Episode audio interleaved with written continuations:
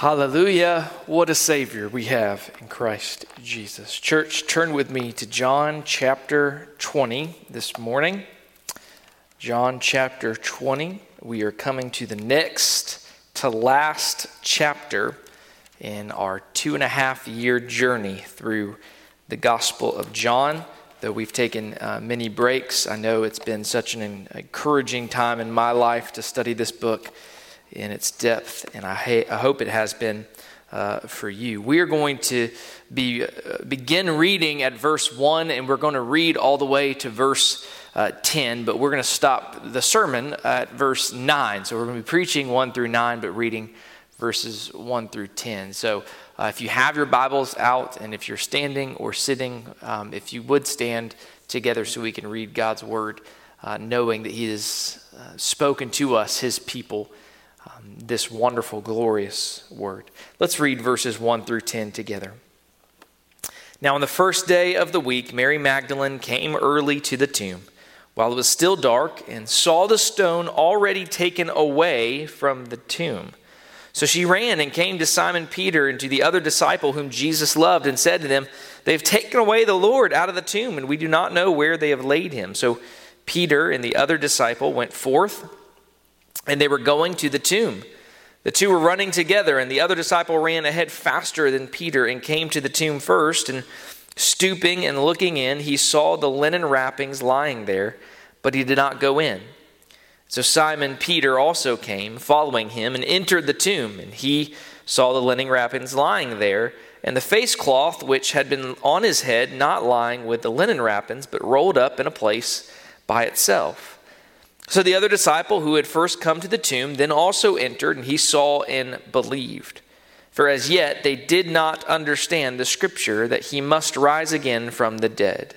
So the disciples went away again to their homes. First Baptist Church of Grey Gables, the grass withers and the flower fades, but the word of our Lord endures forever. Let's go to the Lord and pray. Father, we thank you for your word. Lord, we thank you that your word does endure forever. And Lord, as we look at just this um, this narrative of, of what happened that glorious day when you rose again. I want to pray that there would be such rich application for us to take away from knowing that you are alive, knowing that you have conquered death, that you have uh, conquered what should be every man's worst fear. Um, and yet, Lord, we have opportunity here to praise you for your glorious work, knowing how central and important this truth of the resurrection is to our day to day lives. Lord, I pray for our people. I pray as they hear this, you would strengthen them. And I pray if there's anyone who does not know you who is listening to this, Lord, that they would come to know you and trust in you by faith. Pray all these things in the name of our Lord and Savior, Jesus Christ. Amen. Amen. Thank you. If you're standing, you may be seated. The resurrection of Jesus Christ. Uh, the resurrection of Jesus Christ is by far the most central and important truth of Christianity.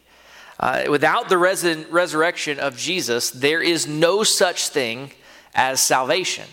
In fact, uh, Paul clearly implies that very truth when he tells us in Romans uh, chapter 4, verse 25, that Jesus Christ was raised from the dead uh, because of or for our justification.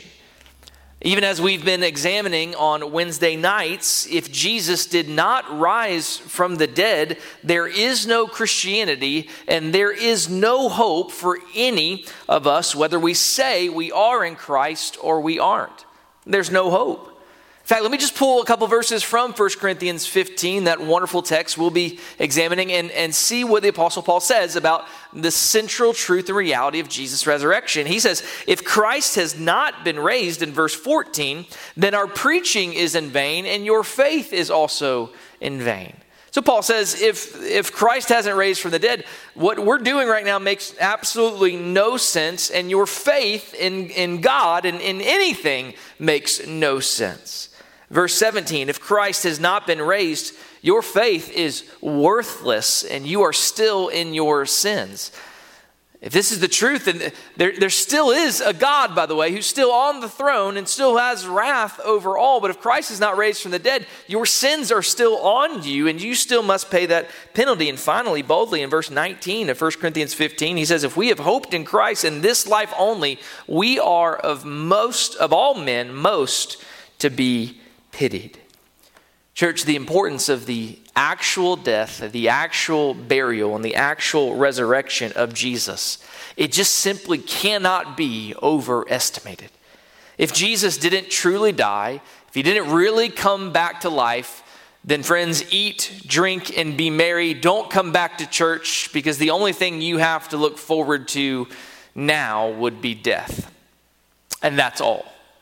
So, this is a central truth in reality. And so, what I'd like to do is dive in and look at some of these details that we see in our text. But before I do that, just some introductory thoughts and some things I think would be good for us to point out. I'd like to first examine the extent of Christ's enemies' fear of the resurrection. Uh, look at this the extent of Christ's enemies' fear of the resurrection.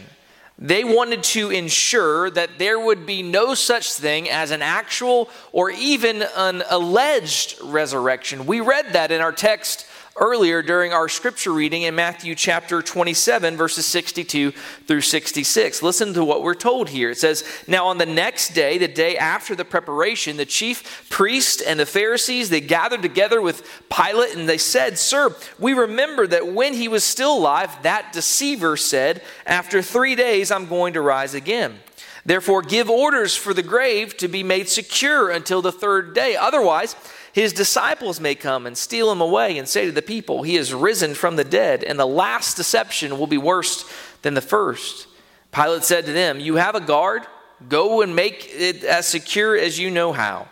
And they went and made the grave secure, and along with the guard, they set a seal on the stone. See, as far as Christ's enemies were concerned, they did everything possible to put an end to this Jesus stuff. Uh, humanly speaking, there was no way anybody was going to even try and prove the smallest amount of validity to what Jesus had said about his own resurrection. They were going to see to it that this was the case. That leads me to another introductory thought here, though. It's, it's also worth mentioning that very thing that, that Jesus predicted his own death and, and resurrection, not just once, but really a whole host of times throughout his earthly ministry. He didn't just predict this one time or two times, he predicted his death and specifically his resurrection several times throughout his earthly ministry. In fact, it was such a well known teaching of Jesus that as we just saw in Matthew 27, even his enemies knew it. His enemies knew that he had said he was going to rise from the dead. One passage that'll make this point quite clear for us, you can't put it any more plainly than this, is found in Matthew 20, 17 through 19. Listen to what Jesus says in that text. The Bible says, as Jesus was about to go up to Jerusalem, he took the 12 disciples aside by themselves, and on the way he said to them, Behold, we're going up to Jerusalem, and the Son of Man will be delivered to the chief priests and scribes, and they will condemn him to death and will hand him over to the Gentiles to mock and scourge and crucify him, and on the third day he will be raised up. This is one of what I believe to be around nine, at least nine accounts in which Jesus said this sort of thing. Uh, plenty of times, Jesus made the proclamation that he would not only die, but that he would be raised again on the third day. So, getting into our text this morning, um, we want to look at some of these details that John provides, but uh, just like the other times we've seen in John when we compare to other gospel accounts, John doesn't provide us with, with many details, uh, things like we saw in Matthew, like the angels uh, rolling back and sitting on the stones, or guards falling down like dead men in fear of what they saw. He doesn't tell us about the guards being bribed by the officials, telling the lie the disciples stole the body away. Jesus, uh, John doesn't spend time on those or uh, related details like that. Now, why? Why doesn't John spend time with that? Well, let's think about what his focus is. And that's really our main idea for this morning's passage. John's focus is centered upon the historical and objective discovery of the empty grave. That's his focus. Uh, John has a central focus here, and that is to bring forth to you the historical and objective discovery of the empty grave. It's what he wants us to zero in on. He wants us to focus on the fact that the tomb is empty. The grave of Jesus is empty. And friends, church family, it's still empty today. You know, many critics fail to appreciate uh, the fact that all of the people that John might have drawn attention to as the first witness to this empty tomb, he draws our attention to Mary. That's one of the first details we see here, the first witness that we see in this account. The first person to have seen this was Mary. Now, why is that relevant and important for us? Well, despite the fact that she was a woman in a culture where a woman's words were not valid, and, and, and number two, this was also a woman who had a questionable, uh, disreputable past. Um, he still lays her as the first, uh, describes her as the first witness of the resurrection. And think about this. See, if, if a mere man had, had written this account with the goal in mind to promote his religion by his own doing, there's no way he would have chosen Mary Magdalene as this first witness. Yet, of all the people that the Lord could have chosen to discover the empty tomb, he chose her, Mary. Uh, no doubt the Lord did this as it is written in his word, 1 Corinthians 127 that God has chosen the foolish things of the world to shame the wise, and God has chosen uh, the weak things of the world to shame the things which are strong. Now, I'm not going to dive in too much to Mary Magdalene this morning because, Lord willing, that'll be a lot of our focus uh, next week. But I wanted to make mention that this, this is the first witness that Jesus decides to reveal his resurrection to. Um, and so we come to the empty grave. All four Gospels tell us that the, the tomb is empty on this day. Uh, uh, on this glorious Sunday morning, there was no body in that grave. And so, the million dollar question for us, of course, just reading this naturally, is where did the body of Jesus go? What happened? Uh, where did, where did his body go? If we're reading this without eyes of faith and we're just reading this as a story, it's a natural question for any man to ask. What really did happen to the body of Jesus? Well, there's several different options. Uh, one, one uh, thought for many of the critics of, of the resurrection is uh, the fact that the disciples took him. So, did the disciples take the body of Jesus? But when we really peel that back and try to make sense of that, there is no sense to be had. See, some would like to believe the disciples stole the body from the grave, but let's ask this question What in the world would it have profited them to steal the body of their dead Lord?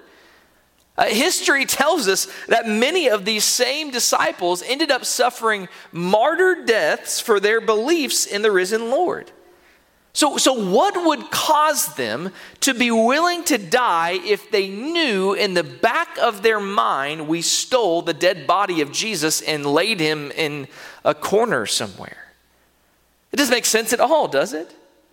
Why in the world would somebody be willing to die a martyr's death for something they knew in their hearts to be, in fact, false? There are many other um, critiques and questions. Uh, but really, friends, there's only one plausible explanation for why the tomb is empty, and we know it. The, the only plausible explanation for the empty tomb is the one given to us in the scriptures that Jesus raised from the dead and he straight up left that grave. That Jesus raised from the dead. That's the only plausible explanation. And listen, I, I get it. I, I, realize that most people in the world aren't willing to believe this is exactly what took place. I mean, we see this in our culture. We see Easter being designated to uh, a, a, a secular holiday that's not really having anything to do with the fact that Jesus is alive, which is what we celebrate but, friends, this is the only plausible explanation. And, and though people may not be willing to believe this, remember this, friends. It's our responsibility. Really, it's our privilege to share this truth with others whenever we're given an opportunity. And I feel like we live in this, this social media world uh, to where we feel like sharing the truth of the resurrection is as simple as, as putting up a, a picture of an empty tomb on Easter. But, friends, remember this if we learn anything during this time, can we learn that, that social media isn't actual human interaction? that it, it is no way suffice to say that that is, that is real. I'm telling you this we are charged with a responsibility and privilege to tell someone personally that the reason we celebrate is, uh, Easter is because we genuinely, realistically believe that Jesus Christ, the God man, raised from the dead and that he is alive today. That, that this is what we believe. We know this to be true. And so let me encourage you tell someone that. Don't simply tell someone, uh, happy Easter or happy Resurrection Day. Tell them this Easter, tell them, I believe that Jesus Christ of Nazareth, the God man, fully God, fully man, is alive today, that he really actually died and he really actually resurrected from the grave. Let me encourage you to do that. Now, let me tell you what's going to happen when that happens. You're going to get some looks, right? There are going to be some skeptics and critics, even in the South, even in our Bible Belt society, there's going to be some who critique you, who make fun of you, who are uh, not susceptible to believe that this is the truth. And let me encourage you when that happens, don't allow yourself to become overly discouraged because people aren't willing to believe in the glorious resurrection of our Lord. You have a responsibility. Your responsibility is sticking to sharing the Word of God. That's your responsibility, friends. And so, so many of them, the great majority of people in our world today, don't believe this message. And so we're not to be discouraged by those things. We just simply stick to the Word. Remember, the Word is where the power is at. The Word of God is, is, is, what brings forth the, the power of God, to the Spirit of God to work. I love what Dr. Greg Bahnsen said. He, he put it pretty well for us in an article I read this week. And let me just warn you this is one of those lengthy quotes, uh, so I encourage you to listen. He says this He says, God's Word makes it clear that man's rebellion against the truth is morally, not intellectually rooted. The sinner needs a changed heart and spiritually opened eyes, not more facts and reasons. Moreover, proving the resurrection as a historical fact would have no effect as far as engendering belief in God's word. The only tool an apologete needs is the word of God. For the sinner will either presuppose its truth and find Christianity to be coherent and convincing given his spiritual condition and past experience, or he will reject it and never be able to come to a knowledge of the truth. If they hear not Moses and the prophets, neither will they be persuaded through one who rose from the dead. Luke 16 31. God's word is sufficient in giving the sinner the necessary witness which can lead him to conversion. If he will not hear the inspired word of God, neither will he be moved by a human argument for the resurrection. A proof of the resurrection is certainly no more powerful than the living and bodily presence of the resurrected Savior before one's own eyes. And yet, as we learn from Matthew 28 17, that even some of the 11 disciples of Christ doubted while in his resurrected presence. When one is not ready to submit to God's self attesting word, no amount of evidence can persuade him, even compelling evidence, for Christ's resurrection. When Christ met with two travelers on the road to Emmaus, listen to this, and found them doubtful about the resurrection, he rebuked them for being slow of heart to believe all that the prophets had spoken. Luke 24 25 rather than offering them compelling evidence for his resurrection by immediately opening their eyes to recognize him, Jesus, he made their hearts burn within them by expounding to them the scriptures. My point, and the point I think he's trying to make is this when, when you tell somebody that you believe that Jesus actually physically rose from the dead, they're, they're bound to get into an argue of semantics with you. That's impossible. We have no evidence that that happened to happen so long ago. And friends, uh, don't take the bait in order just to get into an argument with more facts and reasons. What you need to do in that moment is to share with them the great redemptive story of the gospel. Used that as an opportunity to say, Let me tell you what I believe to be true and share with them Christ and Christ resurrected. Church, uh, what needs to be at the center of our discussions or our apologetics, our defense of the faith, has to be the scriptures. It's not bad to learn all kinds of different evidences and facts of our faith. They ought to strengthen the faith of believers, but even those things, they're supplemental to the scriptural testimony. The Lord has spoken what people need to hear in His Word and in the gospel message. But unfortunately, what we see, it's a sad truth, as so many Christians are unwilling to speak the truth from God's Word because they're fearful or they're fearful of being ridiculed, really. They're fearful for being so naive as to believe something that this to be the Word of God from heaven above. So, brothers and sisters, let me, let me just encourage you with one more encouragement here. Don't give up sharing God's word with this unbelieving world, especially due to fear of man or ridicule. We see that as a, as a common uh, theme for many people who just struggle with that. And listen, I've been there. I've had many experiences where I've struggled with that very thing. But remember the example of Noah.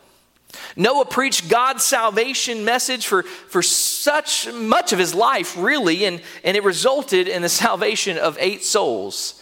Out of the whole world, eight souls. Now, of course, we desperately pray that there are many future believers out there just waiting to be brought into the kingdom of our Lord, and we need to be about sharing his truth with the lost. But, friends, remember if the Lord isn't changing hearts through the ordained and converted, converting ordinance of His holy scriptures, how dare we think that the problem is with the sufficiency of the scriptures? People will come to faith. They will. And, and we can rest assured that we have not gone wrong when we have made it our practice to share with them God's word. Let's look at a few more details provided for us in this text. Uh, one thing we're told in particular in this text that's different than many other gospel accounts is that the stone was removed from the tomb. Now, as we read in Matthew, that text tells us the angel rolled it back and even sat on it. But, but John tells us that by the time he gets there, that it was even removed from the tomb, not just rolled back, but gone altogether. And the fascinating thing about that is this, this stone was was enormous. It was huge. In fact, in Mark 16, chapter, chapter 16, verse 4, uh, our, the text says that it was extremely large. This stone was so large that, in fact, one variation of that text, which some ascribe to the Gospel of Mark, states that 20 men could not have moved it. So it's no wonder that when the women arrived there, they were concerned as to who was going to roll back the stone, the tomb, to minister to the body of Jesus. It was huge. And I think it's important for us to understand that the stone wasn't rolled away so that Jesus could be let out of the tomb. Jesus didn't need the angel to move the stone or to roll the stone away. In fact, he didn't need to have the stone removed at all. This is a man who walked on water, and, and later on, we, we even see how he enters into rooms when the doors are locked and shut. Jesus didn't have to have that stone removed for his sake. Rather, that stone was removed uh, for our sake. Uh, it was removed not to let Jesus in, but to, to let others in so they might see and testify that the grave was in fact empty. Folks, isn't it strange that the greatest news this world has heard or will ever hear took place at a cemetery? That's the way God has done it. Because in the place of death, we see the message of life. Jesus conquered death. And if, if, we're correct in even just uh, presuming that the stone was, was rolled back at one point and then even taken away, isn't that a marvelous symbol of how Jesus not only just came back to life, but that he fully and finally conquered death altogether?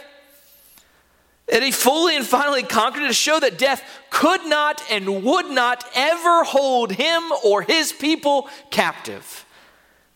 It's an overwhelming act which displayed the power of God over things physical and spiritual. I want to paint that picture for you because I think it's so important that we know that death it could not and would not ever hold him, Jesus, or any of his people who are tied to him by faith captive. Friends, that is such good news. Death does not hold you captive if you are in Christ. What a beautiful, beautiful truth. Now, it's also interesting to note how Jesus left his grave clothes behind. It's another detail we see his folded clothes here, how uh, he even folded one of the pieces of material and laid it aside. And this certainly shows it, it wasn't grave robbers who had taken the body of Jesus, as some would allege. In fact, it even proves that whatever happened, it didn't happen in haste. It wasn't a rushed job. Jesus even took his time to fold some of the material that he was wrapped in. You might recall uh, the resurrection of Lazarus we looked at not too long ago from the grave, how he came forth from the tomb, but he was still covered, remember, in his grave clothes. Here we see a resurrection of a different sort. Indeed, it was quite different in many ways. Uh, this resurrection wasn't only temporal, it was eternal. Jesus had so conquered death that he was able to wake up without being bound to even his grave clothes. Lazarus uh, came forward with his grave clothes, and Lazarus had to die again, but not so with Jesus. Church, let us see how, how even something as simple as this minute detail of the grave clothes and how they were left behind, they, they were left behind in order to give us hope. The same way that Jesus left behind these clothes, the day will come for each one of us in Christ Jesus when our bodies will be raised from the dead to leave behind the old and put on the new. Do you understand that? If, if you have faith in the Lord Jesus Christ as your Lord and Savior, then you too one day will experience the glorious resurrection of your body from the dead. Remember what Paul said later on in 1 Thessalonians chapter 4 verse 14. He says, "For if we believe that Jesus died and rose again, even so God will bring with him those who have fallen asleep in Jesus." What a beautiful, beautiful truth. Let's move on now to uh, verses 8 and 9, where we're going to look at our, our last point and really what continues to be an ongoing theme in this passage. Uh, verses 8 and 9 of John chapter 20 say this So the other disciple who had first come to the tomb uh, then also entered, and he saw and believed. For as yet they did not understand the scripture that he must rise again from the dead. So we're, we're told here that, that John saw the empty grave, he saw the grave clothes, and then he believed. Uh, really, this theme of seeing and believing will become a prominent theme in, in this whole chapter. Uh, most, if not all, the disciples would not and did not believe without first seeing. Unless we take this the wrong way, I, I think we're correct to, to view this as a rebuke to these men more than anything else. They didn't know and understand from the scriptures that Jesus was to rise again from the dead. This was a, this was a mark against them. They should have known. The scriptures were abundantly clear.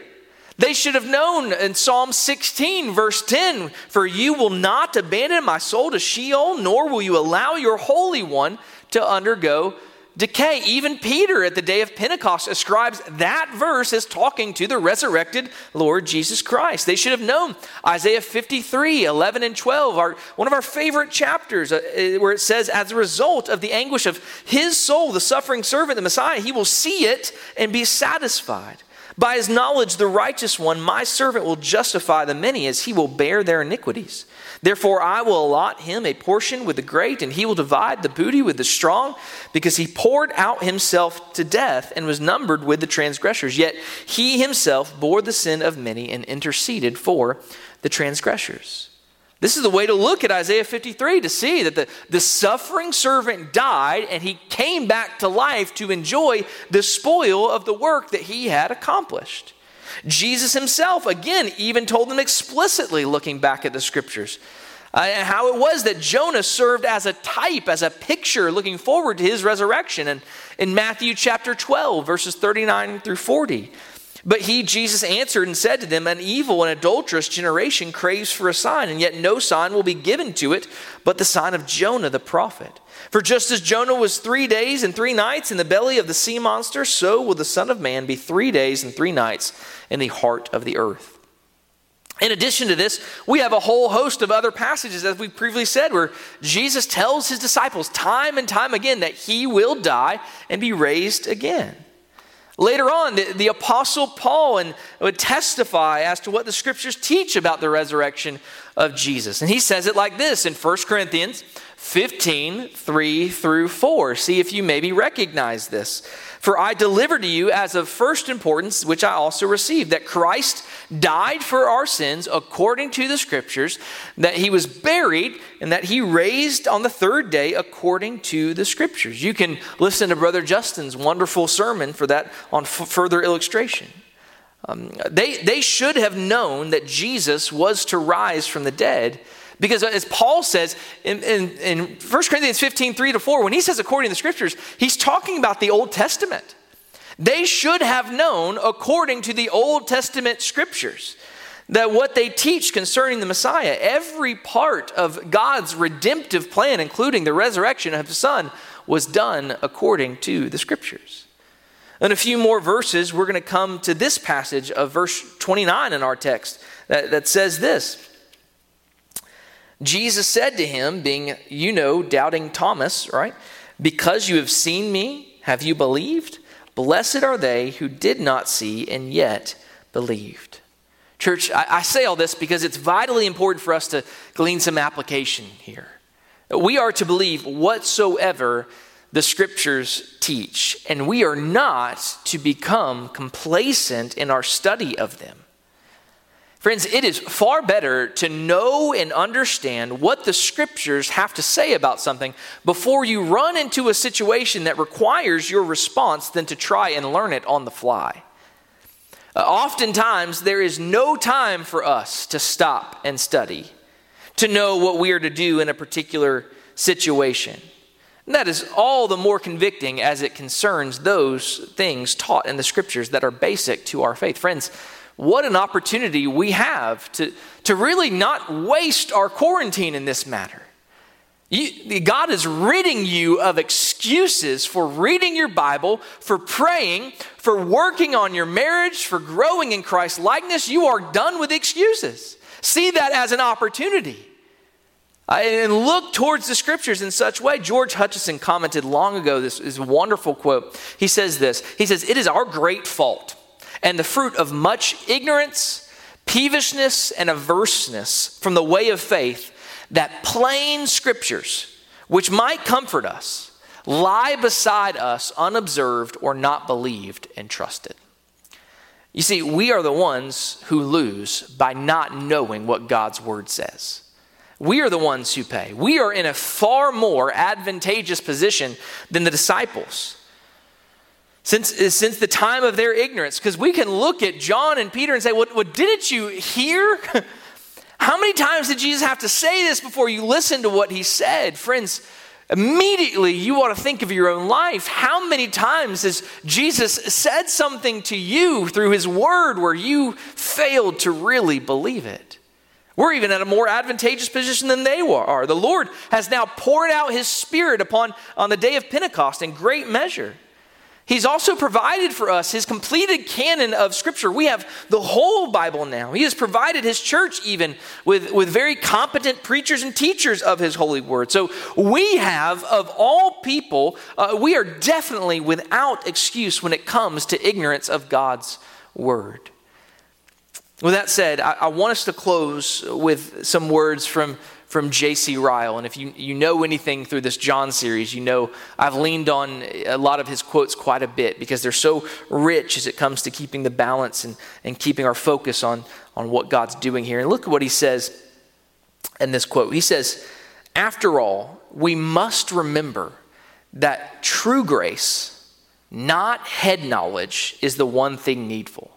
So, lest we think that there's uh, that all we need is to know more about the scriptures and not grace, this quote goes directly against that. We are in the hands of a merciful and compassionate Savior who passes by and pardons much ignorance when he sees a heart right in the sight of God.